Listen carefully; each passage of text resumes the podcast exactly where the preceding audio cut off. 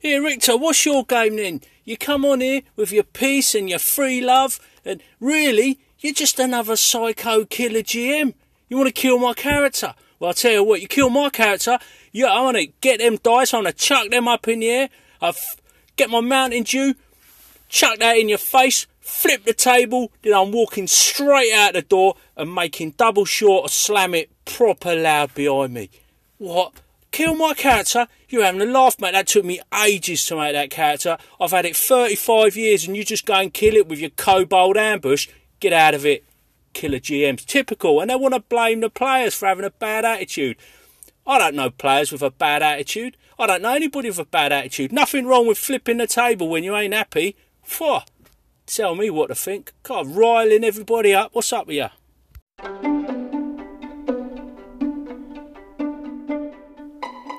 Welcome back, everybody. My name's Joe Richter, and it's time to sit back and relax as I feel my way through another episode of Hindsightless.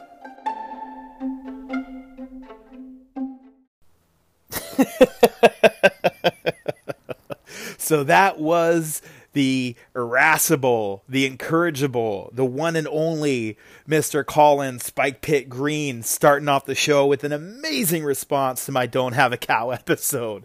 But listen up, Green. If you think you'd be the first player to leave my house by slamming the door, you'd be well wrong, my friend. But get this the person who did leave my house during a game by slamming the door wasn't even the one demonstrating bad player behavior. So put that in your pipe and smoke it. Man, but that's a story for a different day. Today we're going to be talking about if it's better to do it in the dark. What do I mean? I'm going to be talking about if using light and darkness mechanics in role playing games is worth the extra effort and bookkeeping. Uh, but before that, I have some voice messages to go through. And uh, yeah, we're going to kick it off with my buddy Jason, who's got something to say about the crow. So you know I'll be having something to say about that. So what's up, Jason? Okay, I'll give it to you. This is Jason. The Crow is a pretty great movie. Um, it's not a superhero movie, which is fine, but it's a pretty great movie. I had forgotten what a great cast it is. In addition to Lee, had Ernie Hudson, David Patrick Kelly, Michael Berryman, Tony Todd. Great cast. Excellent movie.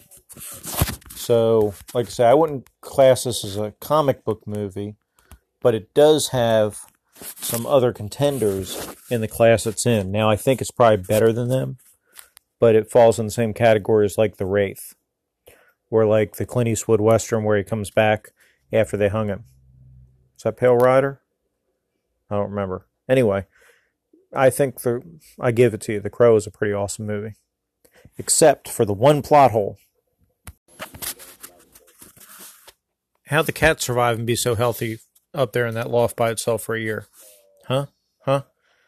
That's what I want to know. Hey Joe, this is Jason again. Just want to leave one last movie.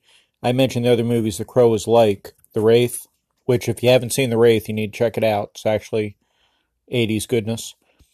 Um, the Clint Eastwood work, movie where he got hung, is that Pale Rider? High, High Plains Drifter? We I didn't remember. And of course, the other one's Pumpkinhead. That's the other revenge movie in this genre. And I know you'll probably balk at including Pumpkinhead with a crow, but now you'll never get them apart. Ha ha ha. Talk to you later. What's up, Jason? Man, thanks for the call in. And I am so excited that you watched The Crow again and that you seem to re like it. Um, but let me just cover the one plot hole you brought up real fast because it's not a plot hole at all. How the cat survived is because it just ate some mice living up in that attic, or a bird. Maybe it even ate a crow. But anyway, man, uh, I have not seen The Wraith, but it sounds super rad. I love 80s movies. It's got a dope title, so I'll see if it's on Netflix and see if I can watch it. Uh, and I do love me some Clint Eastwood movies, but I don't remember either which one it is where he comes back. Uh, but both of those movies, High Plains Drifter and um, shit, the other one you mentioned, anyway, man, they're awesome movies. So thank you so much for the call in. That was really cool. Uh, and like I said, I'm just really glad that you uh, watched it again because the cast is amazing. But yeah, dude, I hope you have a super rad day. So now let's hear what Liren's got to say. Hey, Joe. I know what you mean about not getting distributed. It's Liren. And you know, Jeff's podcast, Tome of All Dooms, went on a whole bunch of them, I think all but two. And he contacted support and they immediately put his podcast on the other two. So mine didn't do that. Mine's only on, you know, a few random ones. It's not on main ones. And so I contacted them and I'm still not on the main one. So I don't know what the deal is. You could contact them though, it might help. Anyway, good luck. I'm going to find your show wherever I have to, and I listen on Anchor so I can leave you messages. have a good one. Hey, Liren, what up? It is always a pleasure to hear from you. Um, happy to say my uh, my situation with distribution has been pretty much taken care of. I did reach out to them, and but before that happened, I went to iTunes myself and put my podcast up there for review. So it's under the review process right now. And once that gets done, I have a feeling it will my show will get distributed on a bunch of other podcasts. But I am on Spotify and Google Play. Uh, those are the two big ones I'm on. Plus, I'm on a couple other little ones besides Anchor because I know Anchor is not the best platform to listen on. But, you know, thanks for your concern and your suggestion. I super appreciate it.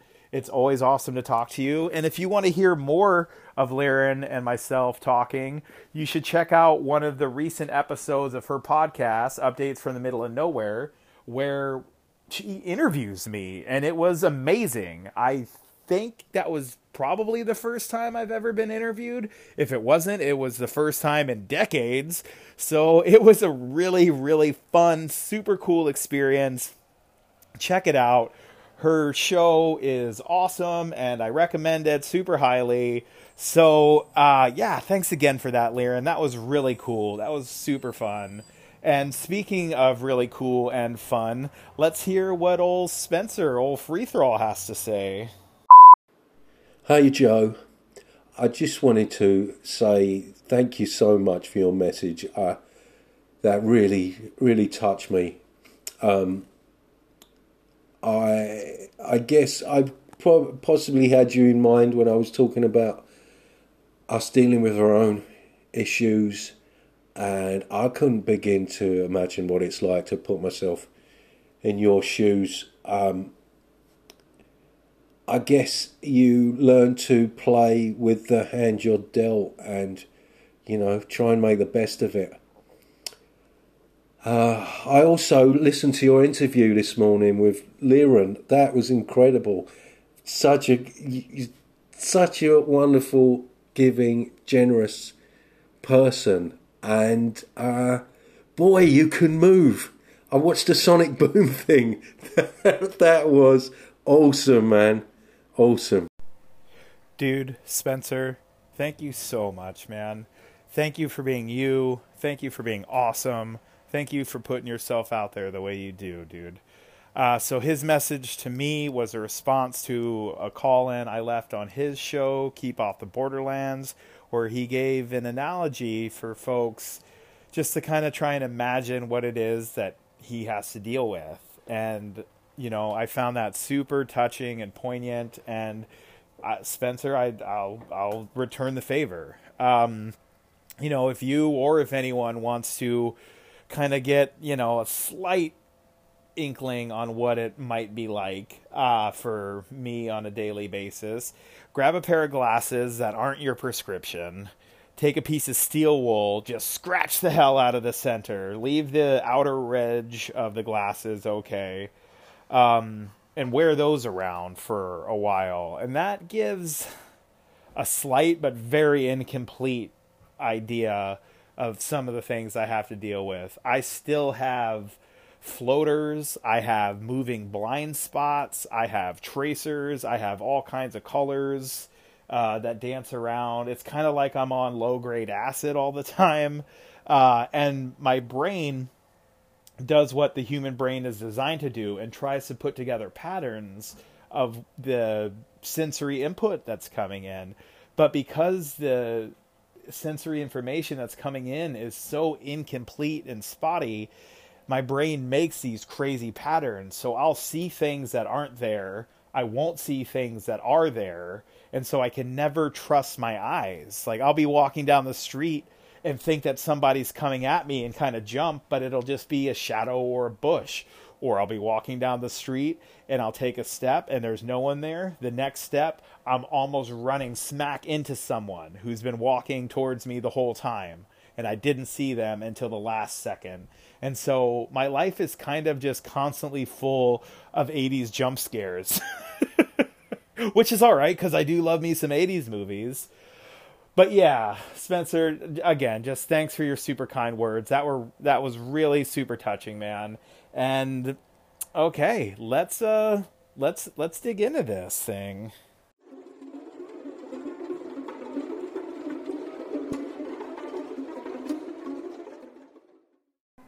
I picked that transition because it's a little spooky and we're in October. Um, so I thought it was fitting. But before we dive into the main topic, there's two quick things. First, uh, happy late birthday to Mr. Dave Arneson. You were an amazing person who contributed mightily to my favorite hobby in the world, so thank you. And lastly, before we dive in, I hear you, Shandy Andy. I got your message and I read you loud and clear, my friend. I'm on board. I'm on board with the mission, dude. Our secret clandestine mission. I am on it. But speaking of clandestine, you know, when you're sneaking around, it's good to be in the dark. But is adding the penalties and paying attention to radiuses of light and dark is all that worth the time and effort and bookkeeping that it takes.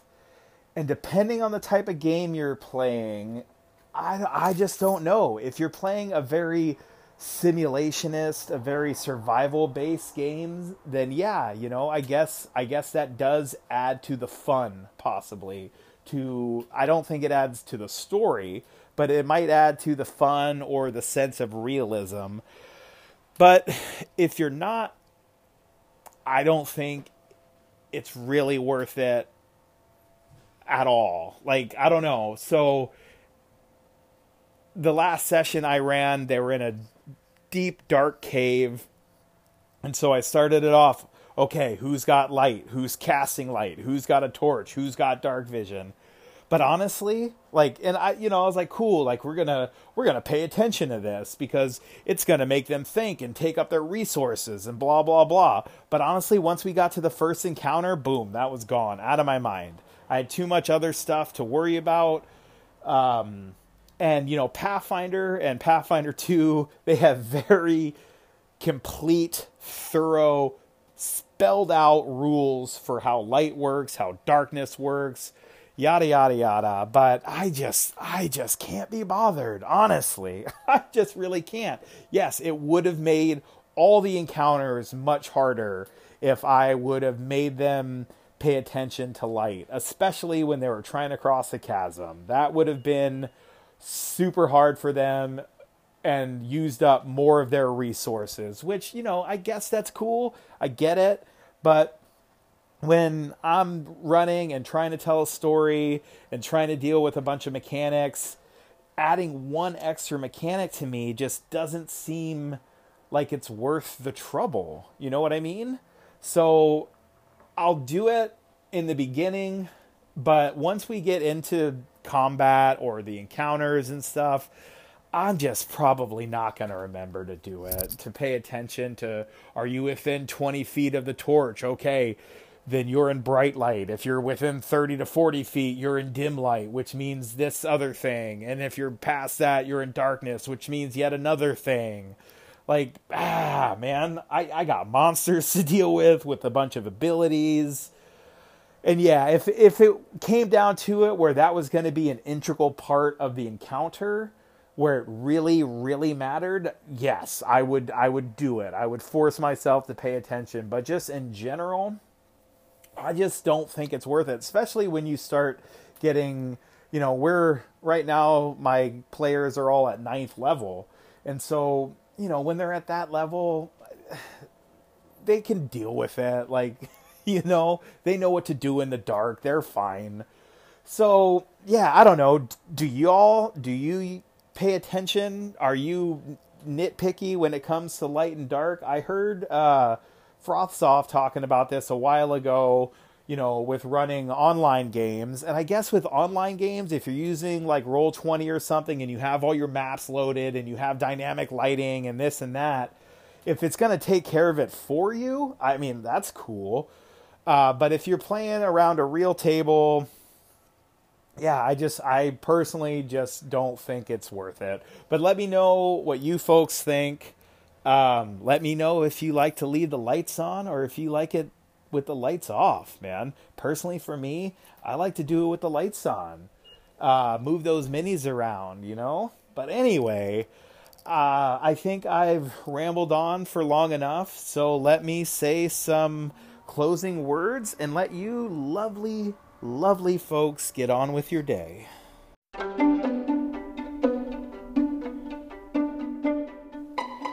Well, there you have it. My little discussion on light and dark. Um, and my question Do you care about it in your games when you're running a game? Do you care about it? Uh, if you're a player, do you, uh, you know, do you try and keep it a secret if the GM forgets about it, or do you point that out? Anyway, I don't know. I like to hear what other folks do in their games. So, yeah, but as always, thank you so much to everyone who called in. You know, Colin and Liren and Jason and Spencer and Shandy Andy. Thank you all so much. And I know you didn't hear Shandy Andy's voice on this one, but he left me a secret message. That's between me and him and someone else out there in Anchorite land. But we got our eye on you, trust me. Uh, Anyway, folks, so that's it. That's all. I'm going to sign off. I'll catch you next time. And until then, peace out.